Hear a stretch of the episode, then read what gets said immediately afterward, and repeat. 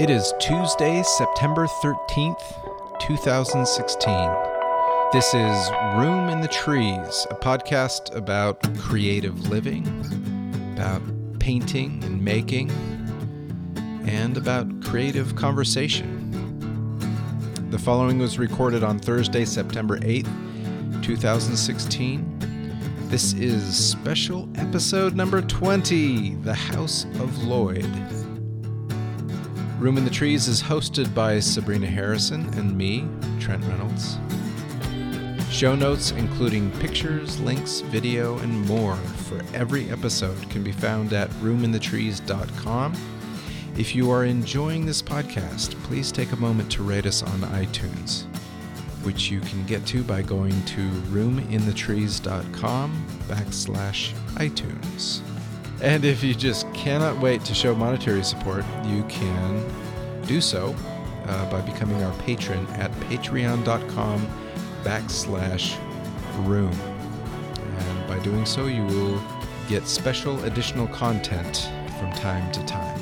We really appreciate all your support, and we're grateful that you are listening. Today, for our special 20th episode, we are joined by artist and teacher David Lloyd. You can see his art at thehouseoflloyd.com. And it turned out he was the perfect guest for this episode. And I came away from the conversation feeling that I had learned a lot and that many of the discussions we've been having uh, were resolved nicely in this conversation. I think you'll enjoy it. Here is David Lloyd. Okay, you ready to go? I am. Well, this is. Let me introduce you to David Lloyd. I met David Lloyd through um, Craigslist, right? Craigslist. Yep. yes, that's how it all begins. Yes. So I put out an. Uh, I just put out an ad on Craigslist saying that uh, you know I had this space and uh, if anybody was interested in using it or renting it. Um, and he responded to that ad, and that's kind of all What there is was to it. so? What was the? What were you kind of putting out there? You wanted to have share the space. Yeah. So uh, the original intent of getting the space is that I wouldn't just be here by myself, but that you know I'd invite other other people in to use it as a studio space and a place to teach workshops. So I guess I was a little bit wary about putting just a general ad up on Craigslist because I, did, I had no idea who'd Well, show up. yeah, you don't right? know who you're going to end up showing. Yeah. Up. But it's it's been kind of remarkable how great the people are that show up. Like Right. I haven't had anybody show up that I, you know, thought was that I wouldn't want around. Right. right. Anyway, you walked in though, and he's like, yeah. immediately it felt like- fit. Yeah, Yep. yeah. The space is really nice, and it's uh, it's easy easy access. It's it, everything about it works. Um, I keep it to a small group. Um, Right. You could certainly make more money getting more people in here, but I think it just works better if you don't overload it. right, people besides when i teach people tend to spread out i'm kind of messy yeah, and they're, yeah, you've noticed that probably when you come after i've been here yeah Yeah. so uh, which is great. i well yeah i've i've got this one gal using a drop cloth now so your floors aren't completely screwed but is she the one that does? No, I'm not. yeah uh, over in the corner The- yeah yeah yeah so, any, So you got to see the. I wish you could see the photo. Maybe I'll take a picture for the show notes. But, but well it's perfect it's pretty pretty much the same color all around, except for one corner's got this like splattering of I, white. I've been trying to keep it with, I'm not- keep it uh, cool. My floor in my studio is just beyond. Oh, It- but- I mean, it just uh, yeah, But you um you're teaching workshops currently, right? Over at Brentwood. yeah. I Art teach Center. at this little school, Brentwood Arts Center, and I teach abstract painting. But it's not. Um, it's really not very rigid about that. Like people come in and they want to um, work in other areas, you know, add collage, add imagery, use other materials. I'm, I kind of encourage that, even though I don't think most people really coming in, a lot of people don't even know what abstract painting is because Right. it really is the absence of subject, you know. Right. It's it's all the stuff of painting without actual subjects, things to see. So if they paint a chicken, I'm cool with that. But they start going in a new direction, I tend to kind of go with it because sometimes that produces interesting results. Um, But if somebody is really interested in doing pure abstraction, that is a separate thing. It really is. And abstract painters are touchy about that Right. because I want to I want to get into that. Mm-hmm. In, uh, abstraction, I think, is a well. That's uh, definitely something that I'd like to talk about with you specifically. Before we get to that, though, uh, give us a little bit of background. Where you where you come from? I grew up in Los Angeles. Um, I lived in a number of different areas after that, but my I grew up as a kid in Los Angeles, and What my part? dad was born. In, what part? West LA, uh, Mar Vista. And my dad was born in Los Angeles, and his dad was born in Los Angeles. Wow. Wow. And my cousin went out with one of the Beach Boys. So there you go. Pretty it's cool. LA Claim- all claim the to way. fame, yeah, My dad yeah. was a surfer. Yeah, so it's uh, and I and I moved up north. My family moved up north uh, when I was a little older, and I went to high school up there, and then I came back down and went to Cal Arts. Where up north in in California? Oh, I the Monterey Bay area. We my parents moved to Carmel, California before it was sort of hip and groovy and looked like a Ralph Lauren ad. It was Totally, like totally. full of burnouts and bohemians and artists. It was unbelievably cool. Oh yeah. And I got to live up there in the 70s. Oh, that's It was such real- a gift. It was. It was amazing, and um, but I knew that you know the the people say to you, "Oh, well, you know, Carmel's an art town." Well, it's really it's like Gallery saying, town um, now. yeah, it's like a it's like a tourist art town. Yeah. It's not a it's not New York or Chicago or or when you were growing up, though, was it more of like a? You talk about I think Was there was a more place? experimental art scene there, and Mm-hmm. I think that was sort of pushed out in favor of very, very commercial, sort of Laguna Beach kind of stuff. And uh, Mm. it just had to happen. The prices of everything went up. You know, it was just a. Uh, the way of, of a lot of it's sort of like what's happened to places like Aspen and and not that they can't there's not still good artists up there I just think it, it for a for a, a kind of a serious art career, it would not be my first choice. And you know what? Mm. Let's just take a moment for how frustrating it is. But like, I, I used to live on the Central Coast in Bonny Doon, which was just a bit north of Santa Cruz. Sure. And I lived in this old one room schoolhouse and I loved it. But the guy bought the place in, I guess, the 60s for like 5,000 bucks. So you Right. can be an artist back then and, you know, live and have these interesting spaces in, in amazing spots. But it's just. you can't do that Yeah, now. no, Even anymore. clo- So, no you know, way. The lifestyle of an artist is completely, completely unrealistic and for the most part. I mean, Right. there's. If you look at a, if you watch a show about uh, on made on TV, a mainstream TV about an artist, they're living in a loft in like like Soho that Oh. would cost. $35 million right now, and it's just completely unrealistic. I mean, most artists really, really, really struggle.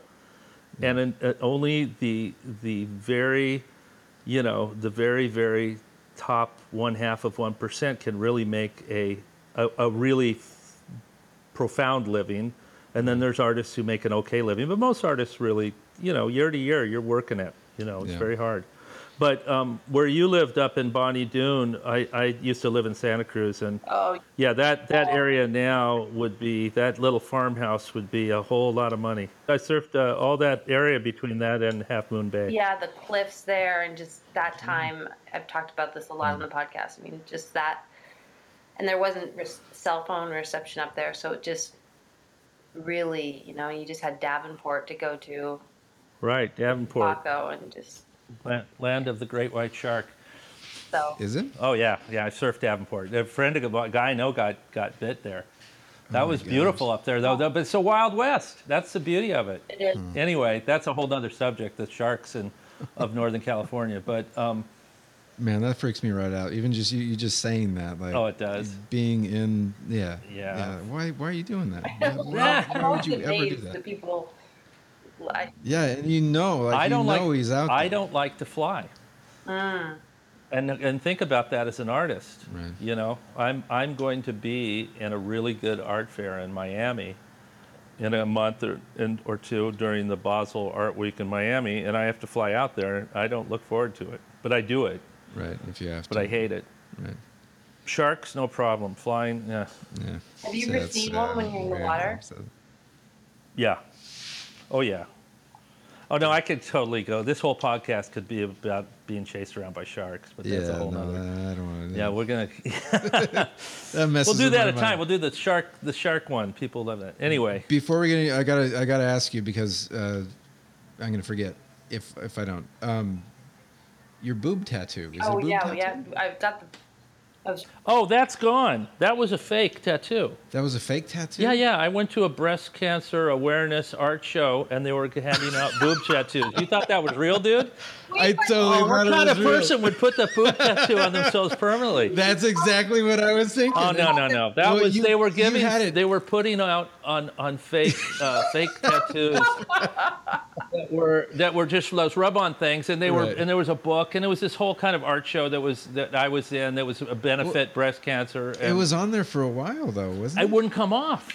And everywhere I went, people would give me this look, and I felt like going. In fact, a lady in line at the market, I just she was looking at me, and I said, "It's fake. I, I don't know what to tell you. You know, Oh, that is too funny. yeah, no, the boob. Because but- I, I took a picture of you for the you know just for my website. And there's a boob tattoo and, there? and it's just you got big old smile on your face, and there's this boob tattoo that's probably displayed. I didn't even notice. That might be it the reason I don't have as many students. now. Maybe it's the reason I have more. I have this one. This is Yeah. a real tattoo, though. That's the the bug tattoo. And what is what kind of? Well, it's a it's a scarab that um, that is uh, got like a rainbow colors on it, and it's funny because it looks like a gay pride scarab, which didn't occur to me, right. and I have no problem with that. But it's kind of funny. It's like a it's just I just made it for the hell of it. Cool. Anyway. Cool. Well, that is too funny. I, I had no idea.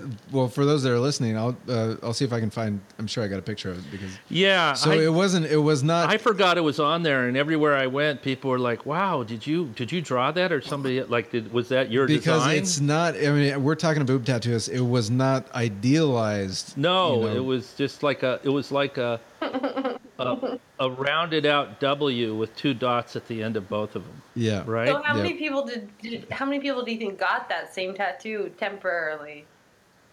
A lot, but you know, it's a big city. That's a You great know. project in itself. Just thinking about all the people like hashtag awkward boob tattoo. But the and the thing was too is that everybody was complaining that it didn't stay on. Right. Except and, for you. and uh, mine would not go, come off, and it literally was on there for like four months. Oh my this thing, and it, it's something to do with my skin. I, I surf a lot, so I'm tan, and maybe my skin it just stuck, it stayed on. Anyway, Oh, that is too funny. I had no. Yeah, I had no idea. I'm just like. No, I, thought it was. I thought it was awesome. Like, well, it's it- funny because She's just. She's cool with that. You know, like right there, and you prominently display it on your arm. There's like. maybe I, maybe I should have just maybe I should just No. get something like that. No, she says the woman says no, No. don't do it. Yeah, I it was it was I was trying to be supportive. No. Yeah, that's awesome. That is a fantastic story. Okay, uh, so last week uh, we talked about in this podcast we talked about um, just voices in your head, negative Mm-hmm. voices that keep you from making work or that make you self-conscious or uh, make it hard for. Well, for people Prozac to- has helped that. Prozac has helped that Yeah, therapy. the voices in my head and the long, many, many years of therapy, and they're better now. No, but um, yeah, I think that uh, being an artist for me, I don't know if I can speak for everybody, is like a 24 hour a day job because if I'm not making it, I'm thinking about it and seeing things and sort of coming just you know, I see stuff in the world that makes me think of something. I see a I see the uh, the side of a I saw a building that had a hot pink wall and I was like, I want to make a bunch of pink paintings. You know what I mean? It's just sort of like it filters in. So there's a constant stream, and uh, my wife tells me I'm always thinking about art, so there's not a lot of room for other stuff, you know, Right. which is kind of true. I think. I think there's a kind of constant, um, and the voices in your head that are critical or positive that is that to me it comes and goes. Um, I, when I when I meet you, when I or when I talk to you, when you seem like a person that wouldn't have any voice. Like you, you've got this confidence, you got this kind of easygoing, like I've Do you- had a what- lot. No, that yeah, I've had a lot of voices. I've I've done in the last few years. I okay, so it's kind of interesting. I I had a very very successful career early out of school. I came out of school and and and went into a gallery in L.A., which in L.A. arts L.A. art scene wasn't that big, but I went into a gallery uh, in L.A. that at that time would be comparable to something like Gagosian. It was the the gallery. It was called Margo Leavin Gallery, and it was it was you know uh, they showed the stars from New York, and John Baldessari showed there, who and and it- was a big deal. And I got I think I got success very young, and I um, had I decided to change my work pretty radically. I went from abstract painting to more figurative stuff and I my the dealer who I was showing with, she she was supportive, but I don't think she really knew what to do with it because it wasn't her interest, and she was more interested. The gallery was becoming more conceptual, and I was moving toward a different kind of painting, and I think we just went in different directions, and I finally left the gallery. And then I had a, this kind of comes back to what we're talking about. Then I had a show at another gallery about two years later after being in this major gallery. I showed with this other gallery which was a pretty good gallery. It wasn't the same stature. And I did a show, a very large, sort of strange, surrealistic, um, had a lot of figurative elements, had a lot of weird things, and a, and a, a very prominent critic in LA just ripped me a new, you know what. Hmm. And he had been a, a champion of mine. He didn't like what I was doing right. and it threw me so completely that I think I didn't really make any art for a couple of years, which is really embarrassing to think because I should have just said, "Screw you," you know. Like, What do I? Who cares, right? But the truth was, is I didn't have the the intestinal fortitude to kind of get through it, and I was younger, and it and it and so and I think that what's happened since then is a long time. I didn't make art for a while, and then I started making art again, and I got back into it, and I think I got to the point where I I've gotten to the point where I realize that there's just absolutely no way to please everyone, or even Right. something. You just simply have to make what you make Right. and just stick it in the world. And Did you after you he you had that reaction from him? Did you regret making that work, or did you feel Mm-hmm. no, like you I couldn't make didn't. that In work fact, there was another critic who was not as in, probably as important on the LA art scene. I'm not going to mention anybody's name of anything, but he was like came back and said, "Hey, this is a really interesting show," Hmm. and he kind of would praised me for um, for kind of going off in a new direction. But the truth was is that the it's interesting about criticism. I mean, people can tell you you're great all day long, but one person says, "Eh, I'm not sure it's so hot." That's what you remember, right? Right. Your right. mother tells you you're, you know, you're smart, but Yeah. it doesn't. Well, there's there's this interesting thing. There's this interesting thing that I've noticed just teaching uh, younger art students. It's they always say like, "Tell me the truth. Tell me what you really think. Don't you know? Don't coddle me. Don't be nice." And it's almost like they don't they wouldn't believe you if you told them something. Oh, that's a real problem right? with teaching because I've had people who have actually made some really, whether there was intentional or accidental, some really interesting stuff, and they're like, "No, that sucks." Right. And I'm like, no, it doesn't suck. And you should listen to me because I've been doing it for 30 something years, you know. Right. What is what is that all about? There's like this this innate uh, masochism that we have. Like we we we cannot accept or like praise. We can't ex- whether it's our own like accepting so- ourselves or accepting somebody else's praise. I don't know. It's some sort of subjective uh, quality of art making. You know, when you're a, a science or math or engineering, these are quantifiable yeah, I things. think that's why it is. It's the quantifiable element of it. And it's such a shame, don't you think, as you get older and you think, I was fine. You know, you think about, oh yeah, oh, no. When that God. when that um, there was an artist I know in L.A. There's another artist I know in L.A. This woman who is a I think she's an amazing artist, and and she had that just a couple years ago had that same critic, kind of give her a hard time. And she made a big joke out of it and, and said, Oh, he took me out behind the woodshed, ha ha ha, and blah, blah, blah. And, and what she did was she just totally diffused it and said, Right. and it was sort of like a screw him, what do, who, who, what do I care?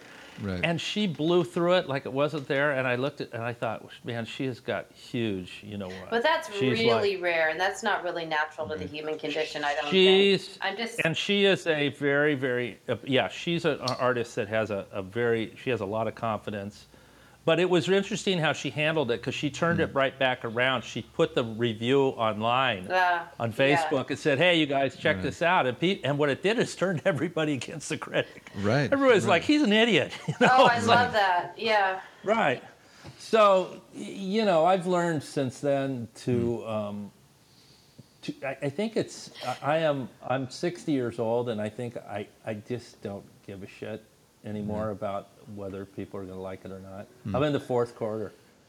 Do you do you feel like though that uh, is that voice still there? I mean, even if you don't care about it, or if, even if it's hard, it's eas- easier It- now to it- suppress it. Is it still around? That It's still around. Um, it's, it's in, uh, uh, it's, it is still around. Actually, it's interesting when it comes to art making. Um, I'm feeling very confident in the last, you know, five years. I'm mm-hmm. feeling pretty on top of it. But when it comes to teaching, interestingly enough, I've been doing this for about 20 years. I get nervous about teaching. really Yeah, because I feel like, do I, can I, can I, can I give people, do, do I know what I'm doing? You know, do I, do I know, I know what I'm doing, but do I have the, the stuff to tell them what they're doing right? And it's really kind of weird that way because well. Talk more about that. What is it that you what what do you feel like it is your what's your responsibility as a teacher? I think it's partly how I teach. I don't teach like um, I went to a school where what they did was they you went in. I went to Cal Arts. You went in. They gave you a um, studio right off the bat. I mean, a closet. It was not very big, but they said, "Here's a studio. Make something." And you're like, "Well, what do I make?" And they're like, "That's not my problem. Make something." Well, I don't know what how to. I don't know oil paint from shit from Shinola, right? Well, Oh, the again, jerk! I love that reference. the jerk. and they would show me, they would take me outside and show me a pile of dog crap, and then they'd show me some Shinola and say, "Figure it out." Right. No, but they, th that's the thing, and and so I I I just uh, and what you did was you were sort of thrown to the lions, and you started figuring things out, and it really produced really interesting results. It's not the only way to teach. If somebody wants to learn um, very specific skills, uh, there's ways to learn that. They need to seek it out. And some schools are better than others. You know, if you went to a Right. place like RISD, I think they have both. I think at a place like RISD, you'd probably have somebody you could teach figure drawing as well as anybody, but then you could take a lot of kind of weird conceptual stuff too. So I've learned, I, I, I learned that way. So most people teach how they were taught. I think that's just mm. natural. You- Sure. You know, so I always tell people, you know, take a illustration class, take a figurative class, take a, a paint, a color thing, whatever. You know, learn it all. Learn everything you learn is, is helpful.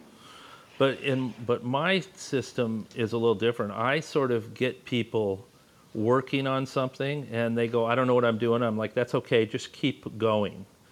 Keep going and we'll see where it goes and then we take that and we start another one and we build off it and as they go along, I show them stuff. I hmm. say, well that if you mix that and that that's going to be like mud. So let's avoid that. And it's it's it's like a perfect antidote to somebody who's and then they and then people go well should i take a you know like a technique class technique class? I say yeah take that too. So i'm trying to make a, an artist out of them you know make even though i think because i think there's an artist in everybody i think that somebody who could be um, never you know i've had lawyers that never made picked up a pencil or pen or paintbrush in their life who actually make start making interesting stuff So they come to your they come to your class and you say, well, "Let's get go ahead and get started." And they say, "I don't know what I'm doing." I, well, And- okay, so I have ways to get them started. Absolutely. I mean, I don't just stand there and go, well, don't look at me. I don't, they were, I'm not that bad. No. I get people started by just putting, just putting like a color down of, of just, ju- like a burnt umber or, or, or yellow ochre and just kind of get something on there. And then I, I, with, when we're talking about abstraction, I tell them to create with a, I give them a, take a small brush and a black paint or brown paint, dark brown paint. And I say, I want you to just make marks out of the top of your head. And sort of like you're doodling while you're talking on the phone. Mm-hmm. And most people actually, once they get going, are pretty good. They get stuff going. And I kind of use that as a scaffolding to start building a painting. Hmm. And it, from there, I usually can see their sort of nature. Like some people are more, some people are more Picasso and some people are more Rothko. You know, some Right. people are are are, are messy and some people are tight. Right. And I do a lot of stuff like that, and I just try to get them working. And then as they get going, um, if they're stuck, I help them a lot, and some people don't. Every, everybody's so different mm-hmm. that I don't. I mean, sometimes I think you can't really teach art. You can teach around it. You can kind of teach it. You can hint at it, but to make art, there's that aha moment when people make something. They're like, "Shit, that's good. That's pretty good." And I'm like, "Yeah, it is." And that's, but that's a, that's a, a that's a kind of a tough place to get to. Hmm. And it, it- my Have- way of doing you- things isn't for everybody because there are people who who want they want straight up technical stuff, which I hmm. can give them, which I actually do give them. I just don't give it to them formally. I give it to them informally. So mm-hmm. I give them a lot of technical information, but I kind of interweave it into what I'm what I'm doing, you know, Right. into the work as it goes along. I say, "Hey, one way to deal with this would be, you know, XYZ or something like that." Have you ever had somebody really push back on you and say, like, Yes. you need to, you're not giving me enough information? Yes, I have, and and I tell them that at this point, I tell them there's other teachers that are better equipped to do that than me. Before, have you always been that way, or did it take you a while to get It to took me a while to get to this point because I've had I've had a lot of success this way, and I don't mean success as necessarily having a lot of students. I mean success in getting some students that are really good. My thing is, is no teacher can be everything to everybody. Right. There's stuff you know how to do that I don't know how to do. There's stuff I know how to do that you may not know how to do. And I think that's I think that that sometimes people think that a teacher can be everything to them. Like they can teach them everything there is to know about painting, you know, and you can't. You can you can um, give them what you're what I'm good at. You know, I, I'm good at certain things, and I can help them with that stuff. But I I can't.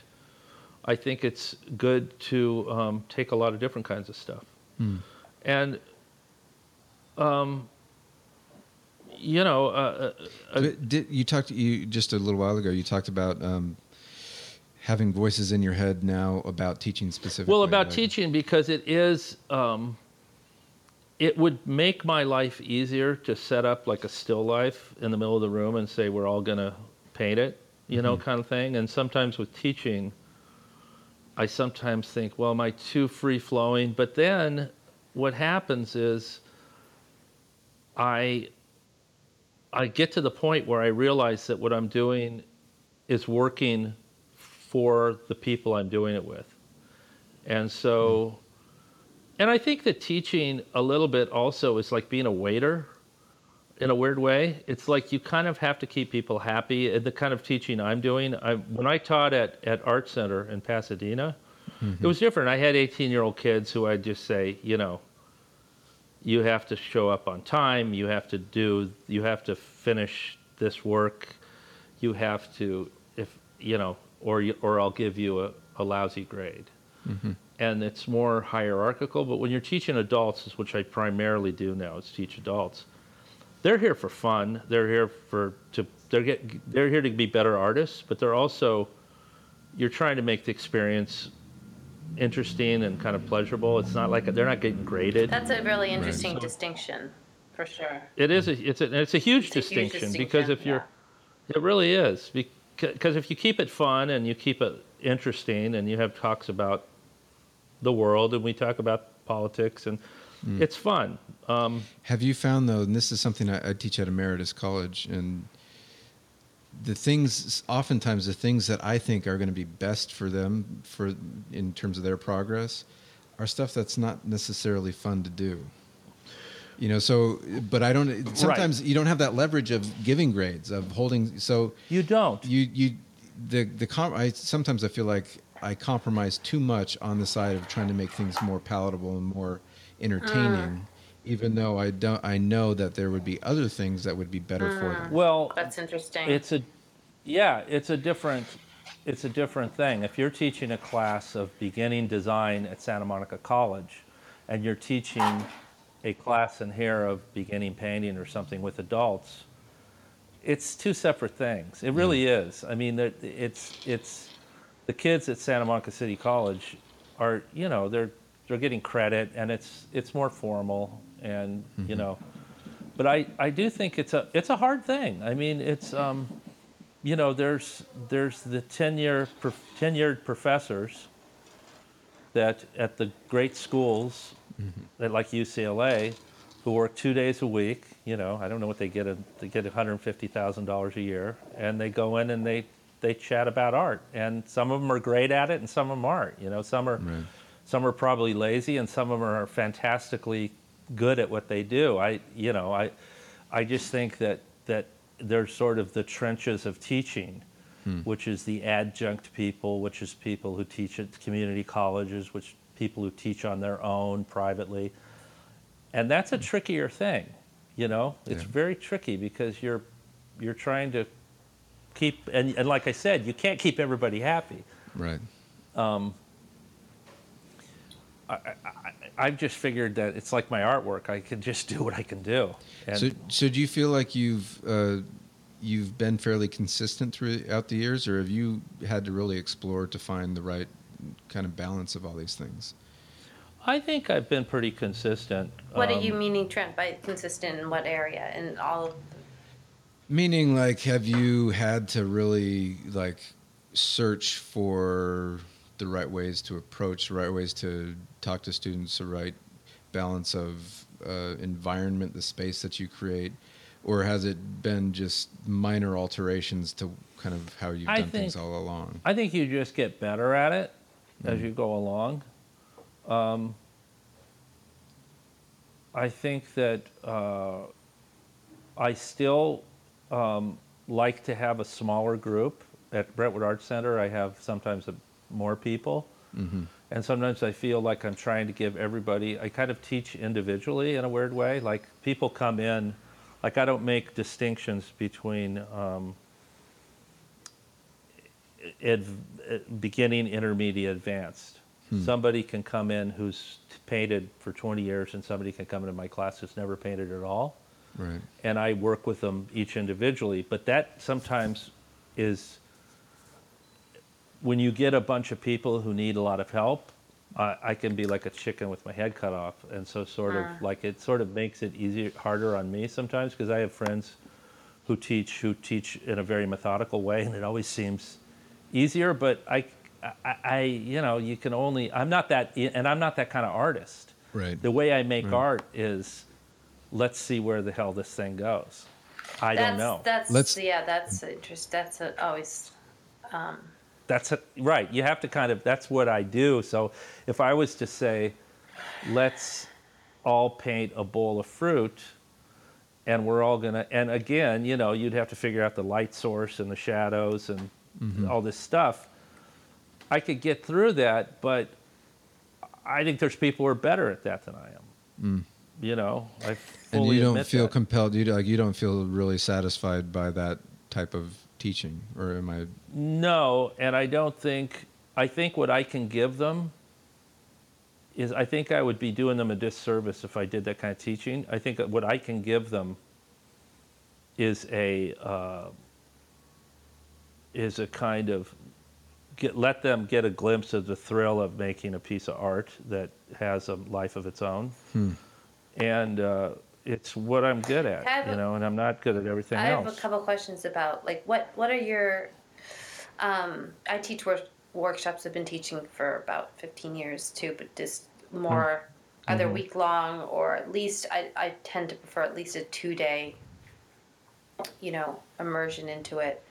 What Right. but I have where people come with an expectation of wanting to be kind of have an experience, feel kind of a little bit a sense of liberation, of looseness, and oftentimes it's people who Right. really need that in their own lives, or really are, are longing for that in their own lives, and it's hard to kind of you can't really you can do you know it's interesting to try to to give that to them. And at the same time they want it to look really great at the end of the week they want to really like it and Exactly. that's very challenging as a teacher i think That's very challenging because there's exactly because as you know, anybody who's made art knows that i- i- it's, it's sometimes things turn out really well and sometimes they don't. It's like it's like anything.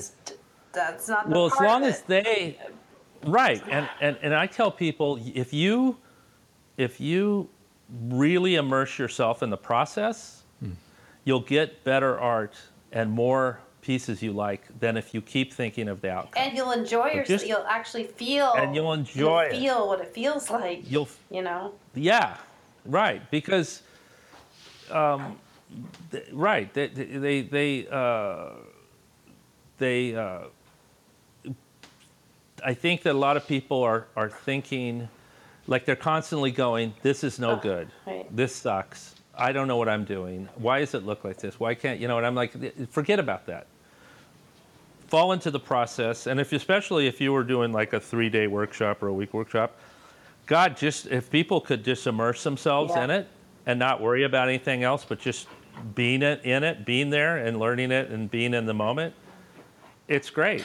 But uh, people have a hard time with that because that's not how they live their Oh, lives I, I day get, to day. I get so determined, and I get like people. We got to lie on the floor. We got to like the physicality of it, just to get them, drop them in. You know, Oh. I just take it. I take I like it that. on by the fists. Like let's let's do this. And I and I feel like, I, but it, it especially as as people, the older someone is, I find it. Um, you know, it's more, More- challenging. More Yeah. difficult. Hmm. Yeah. And when you're yeah. teaching, is maybe there's a little something too. When you're teaching people that are, I've always sort of t- seemed to teach people that are older than me, and there's that thing where you're giving them, but you know, it's always, it's, sometimes is a bit awkward to teach someone older than you when you feel like they are. That's happening less and less these days Yeah. with me, unfortunately. How old are you? I just turned forty. Oh yeah, you're you're, you're a kid. That's nice to say. There you go. No, yeah, it it, but it is true. I mean, um, but uh, that's that's I What ab- mostly teaching What people about older you? What about you age. dropping into your work and what do you ever go? What am I doing? Like just you Yes. can't. You know, like it. What's that like for you?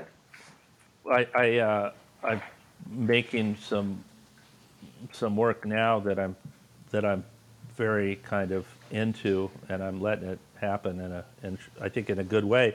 But up to that point, I, after I had my last show a couple of years ago, I spent about a year just experimenting with stuff and kind of making things, and I was getting a little frustrated. A lot of stuff that I didn't think worked hmm. and didn't do what it was supposed to do, but I don't I don't do a lot of editing in my studio. I mean, I've talked about this before and I've kind of I think when I gave this little I talked about my work last time I had a show a couple of years ago, but um, I edit later. In other words, I'll make something I, I don't know if it works. I won't show it. It won't go out of my studio and I that way I allow a lot of things just to ferment and and and uh, kind of become without laying too much stuff on them. Just let let it be something, and and over time, you know, you fall into a group of of work that look like the direction, and now I'm taking that the direction I got. But it was it was for a while there. I was uh, I felt like the show I did was good, and it's like a second act. I I started choking, like Uh. everything didn't seem like you hmm. know you always feel like you got to up yourself. Or you hmm. just That's how I always become feel. self-conscious of what you're making. I think. I don't, Right, and and I've made a direct effort not to worry about upping myself. In fact, my last show had a lot of giant paintings, like not well, I don't know what he calls giant, but they were six by eight, eight by nine feet. You know, big. Big, These are big hmm. paintings, yeah. And um, my whole show coming up in January is going to be 24 by 24 inch paintings. The whole show. I've just decided to make modest scale and put as much invention and punch into these things. Do you normally work in a consistent format for a show? Like, No, no. no, I work big and small and all over And the place. square. I've given myself parameters that I'm going to work. What I am doing is they're shaped. So I'm taking a 24 by 24 inch um, square of wood, and I found a wood that's sort of thick, like it's like an inch thick, but it's very, it's a kind of lumber that has a core in it that's very light. what is it? It's- It's called lumber core. It's this weird stuff, but it's great because it uh, a 24 by 24 inch, like three quarter inch piece of plywood weighs like Yeah. 15 pounds, and this weighs like two pounds. Hmm. It's insane. So, So is- does it it's like, really yeah, I, it's really great stuff. So I, what I do is I just float that off the wall. I put something on the back and float it out, Mm-hmm. and I cut forms out of this 24 by 24 inch shape and then I use that, and I'm painting directly on wood, and then I'm using some encaustic and and mostly acrylic paint, and just then I just I I figure out the shape, and then I just go with it, and I'm just taking them where they go, and they're just going. they're going Do where you, they go, do you know. spend very much time like do you work on multiple paintings at a time and kind of move around the space and how do you keep yourself loose or I don't work multiple paintings at a time, and I think it's a kind of an obsessive compulsive. And once I got, I'm into a painting. I don't work on it all the time, but I that's the only painting I work on, and I tend to work on it and walk away and work on it and walk away, and go hmm. in the house, and come out. My studio's at my house, so I go and I go out and sit. I have three dogs uh-huh. and I hang with the dogs and I come in and then if I have a day where I can paint, I go paint some more, then I go and watch like Oprah and eat cookies and then go back out to my studio and work some more. But it's this weird way of working where I keep it's like I- keep adding and subtracting until I get to this place I want to be. And it's just my own way. I know there's people who go, you know, I get up at nine in the morning on my work days and I work till five religiously, and I'm, I can't do that. How long stretch is your huh? average stretch of sitting in front of the painting? Oh, the most probably a couple hours, And then you're off. and then I'm the off doing. if I have time, I go surfing and come back. Right. I don't know, you know, just eat it. Um, that that kind of surprises me that you only work on one at a time though, because because you. I well, here's the thing the the the way I've I've got I paint too, and I don't know how you guys what kind of materials. I know you use both acrylic and oil, right? Mm-hmm. But the acrylic paint dries very fast in Los Angeles, right? Yep. and I just am adding and subtracting. When I say subtract, I'm instead of I'm not wiping it away, I'm painting over it. So that's like an editing process, just to paint over something. Mm-hmm. And I'm take I'm, I'm taking things out and putting them in, and everything's drying very quickly. So a lot of it is I'll put something down fairly thick, and I'll wait for it to dry. So while it's drying, I go do something and come back 15 minutes later and work some more. So it's this mm-hmm. sort of I can keep going on the same painting mm-hmm. um, over and over, you know, uh, until I have it where I want it. Mm-hmm. So I just, and I get a little bit obsessed with that one painting. Do, do you know generally how long a single painting takes you to Nope. complete? Nope, Is- There's no Nope. consistency there. I don't know. Fast, mm. slow, I don't know. Right. I was curious your thoughts about I we I was talking about this last week. Two weeks ago, rented a gallery space, kind of a big space to roll out and work on some really large pieces of rolled out paper. Like, um, like 12 yards. And i had that usually i can kind of get into my flow and i like to work outside and i can i'm listening to the music and i'm kind of get get in there. It's easier for me to drop in. And something i was trying to reflect on why I was reflecting on why it was i was just had that feeling like what am i doing like i was i didn't know where to begin i, I felt like that beginner all over again of just i'm just Maybe that was the space because you were in exactly what we said. space. I think it, it was Yeah. the sense of it wasn't my space. I knew that other people that the people I was renting the space from were going to be coming through the space. I couldn't get drop that out of you know that part out of my head.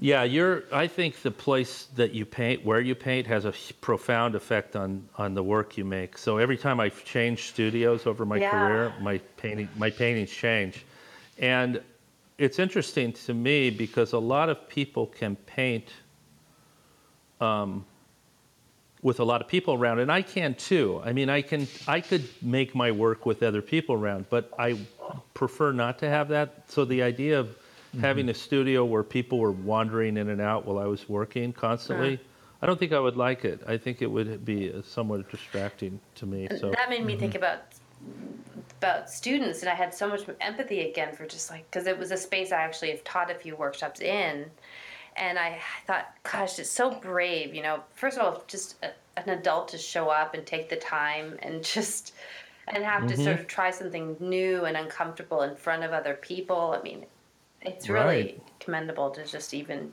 yeah, it's a lot of people are really, really intimidated by art, and uh, it's it's kind of i- i- after you've made art a long time. I always tell them, I said, you know, you got to pay taxes, you've got to stop at stoplights, you know, take your medic- medicine or whatever you need to do with your life. You have to do these things, but when you're making art, you're free, and remember that you're you can you can this is your world. You know, don't don't don't treat it like it's the boogeyman.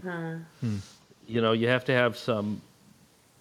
And it is scary. Everybody makes work that they don't. You know, making art is a is an odd thing, but I think people, it's the gen, it's the mad genius factor. Well, if I'm not Picasso, or or I'm not Sargent, why am I making a figurative painting? Well, because you're just you. You know, you're making what what you make. You know, and that's the it's and that's that's what's so cool about art is because it's there's there's literally nobody who can't make art. Uh-huh. People, some people are better and some people are not as good, but they're everybody.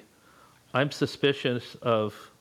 Well, I'm not. There are people who are fundamentally talented, but most people, talent is sort of a learned thing. Hmm. You know, there are there are there are people like Picasso that were just fundamentally unique individuals. But um, you know, if you look at the art world, there's a lot of people who are very interesting artists that have just you know they're smart people. They worked hard. They came up with some interesting ideas, and that was it. They're not geniuses by any stretch of the imagination. And I could name names, but I'll get in trouble, so I won't. Asking, not asking you to get in trouble here. No, I could, I could. Don't get me going about the art world because it's a, it's, a, yeah, I love it and hate it.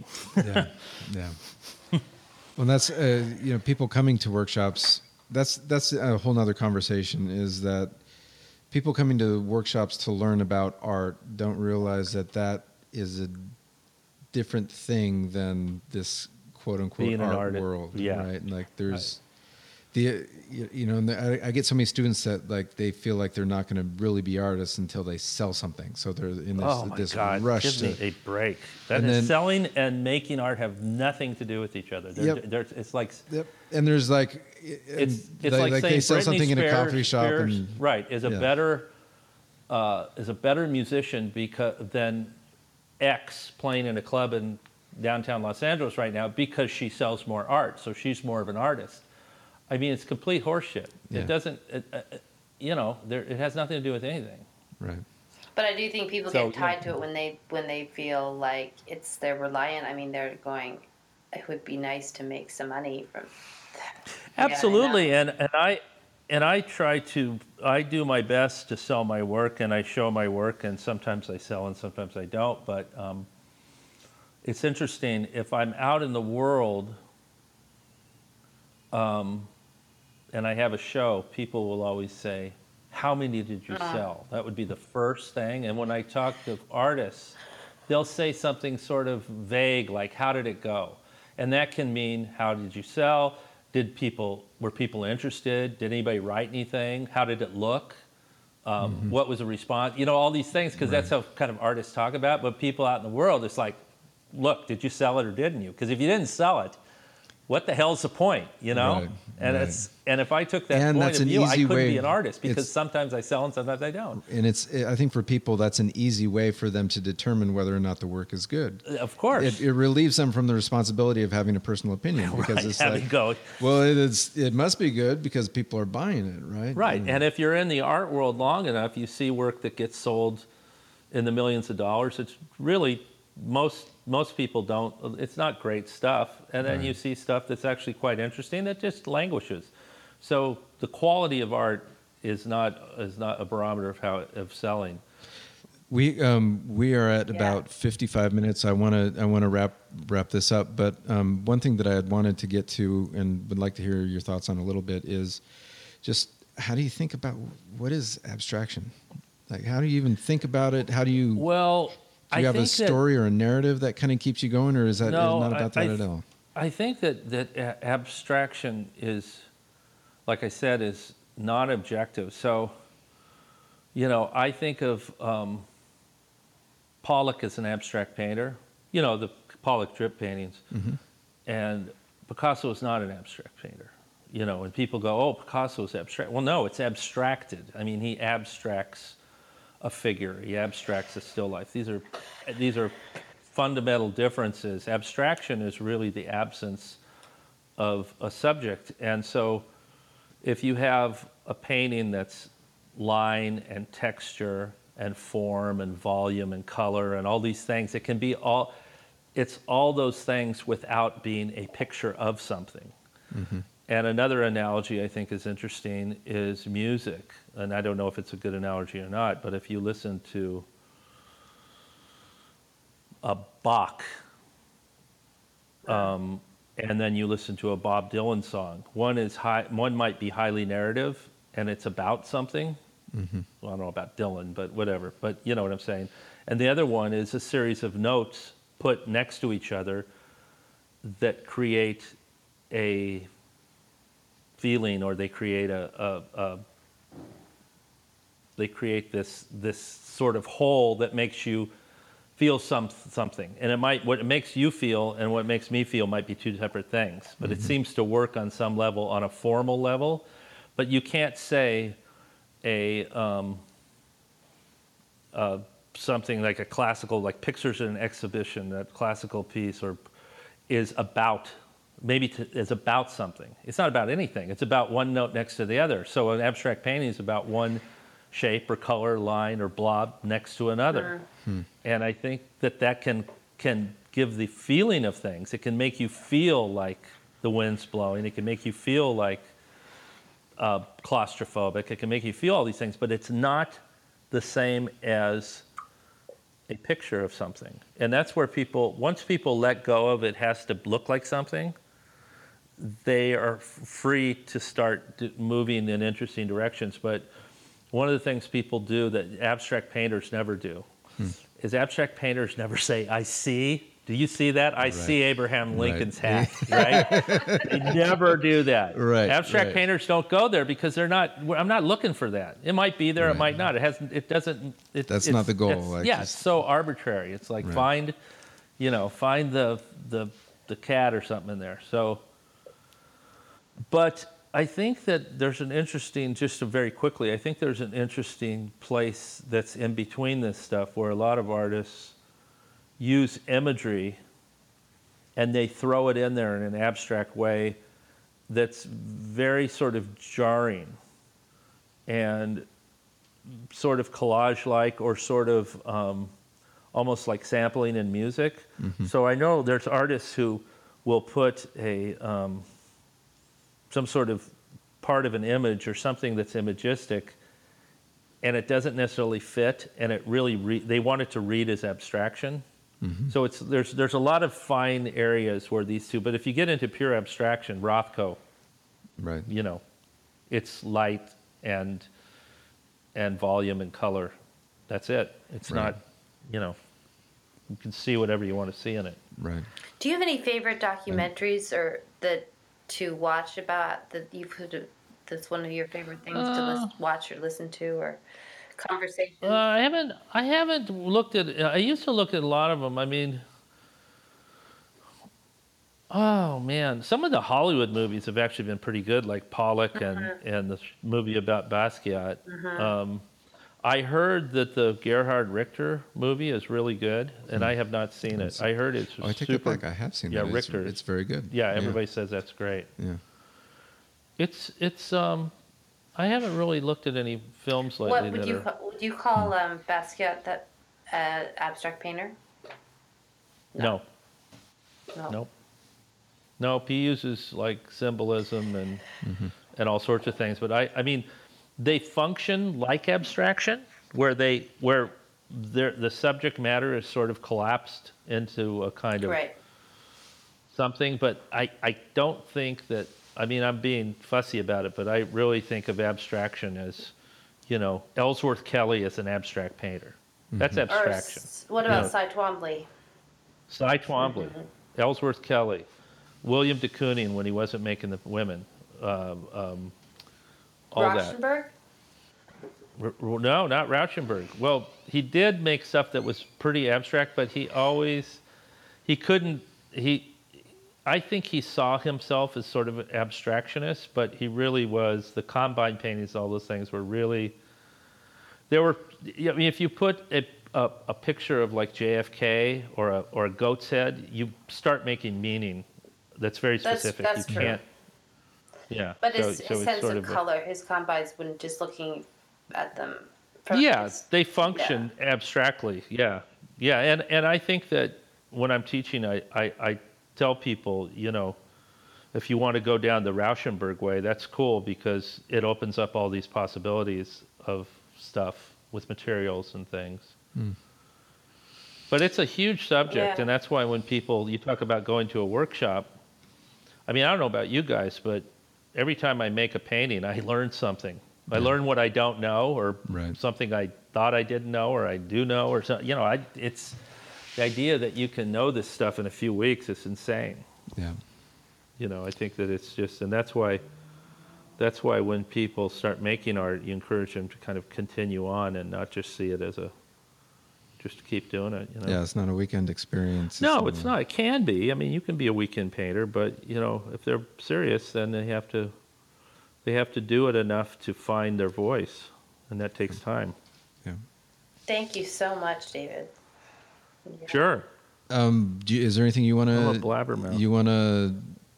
Do you have like a, a website or a Twitter account or Instagram or? I have a website called that's www.thehouseoflloyd. two L's. L L O. Y. Yeah, L L O I D, The House of Lloyd. Because if you do House of Lloyd, you get Christmas decorations. and, and like Iowa, House of Lloyd Christmas decoration. No, this is The House of Lloyd, like the House of Chanel. Www. The House of Dior, right? houseoflloyd.com. thehouseoflloyd.com if anybody wants to look. And there's a variety of stuff on there. Um, And uh, your gallery. and my gallery is called Klowden Mann in Culver City. K L O W D E N, Klowden Mann in Culver City, and I am. Um, I'm actually having a show there, of my. Um, that's a whole nother thing. My Artforum covers, where I took Artforum covers and painted on top of them. I don't know. I don't I'm showing those tomorrow night. Fantastic. So what? When? It, where is that? That's when that. is it? That's tomorrow night at Klowden Mann uh, in Culver City, six to eight. When does that come down? That'll be up for a month. Be up From But that's not that. This is in the office, and it's sort of a little side project thing. Um, but my main um, show of abstract paintings I'm doing are going to be in January Got at it. Klowden Mann, the main gallery. Yeah, Got it. So check that out, and then also you're teaching workshops here on Saturdays. uh, Saturday morning, Saturday afternoon. And, so if people um, are interested in that, you, yeah. I Do don't you have know. any s- open spots, openings for the next Maybe round, I don't think so right now, but I'm only doing four and six week blocks. Okay. And so after four weeks, it opens up again. So if anybody's interested in taking anything, they should just get a hold of me and um, and they can, you know, it'll something probably will open up Got it. if they're interested. Um, and you can you so you can find uh, some information about that at dabalon.com and uh, you can email me through the website and then I can pass you along to David. Uh, yeah, you unless- can give them my, my website. It's unless the House you- of Lloyd Oh, that's uh, at that's a good idea. Right. Okay. The House of Lloyd at gmail.com. So you can contact him directly via email through the House of Lloyd at gmail.com. Okay. Cool. Good Thank job. you so much. Awesome. Thank Perfect. you. Cool. let's go. Let's go get liquored up. That's it for this week. Thank you so much, David, for that conversation. And thank you, listening. Thank you for listening. you can find show notes for this episode at roominthetrees.com, and you can support us by subscribing at patreon.com forward slash room. And if you have a moment, it really helps if you would leave a review or rate us on iTunes. Um, we are reading the reviews, and it just really touches us and means so much. Thank you for taking the time. And for this week, just let it be abstract. Let it just unfold and be curious and look for the colors.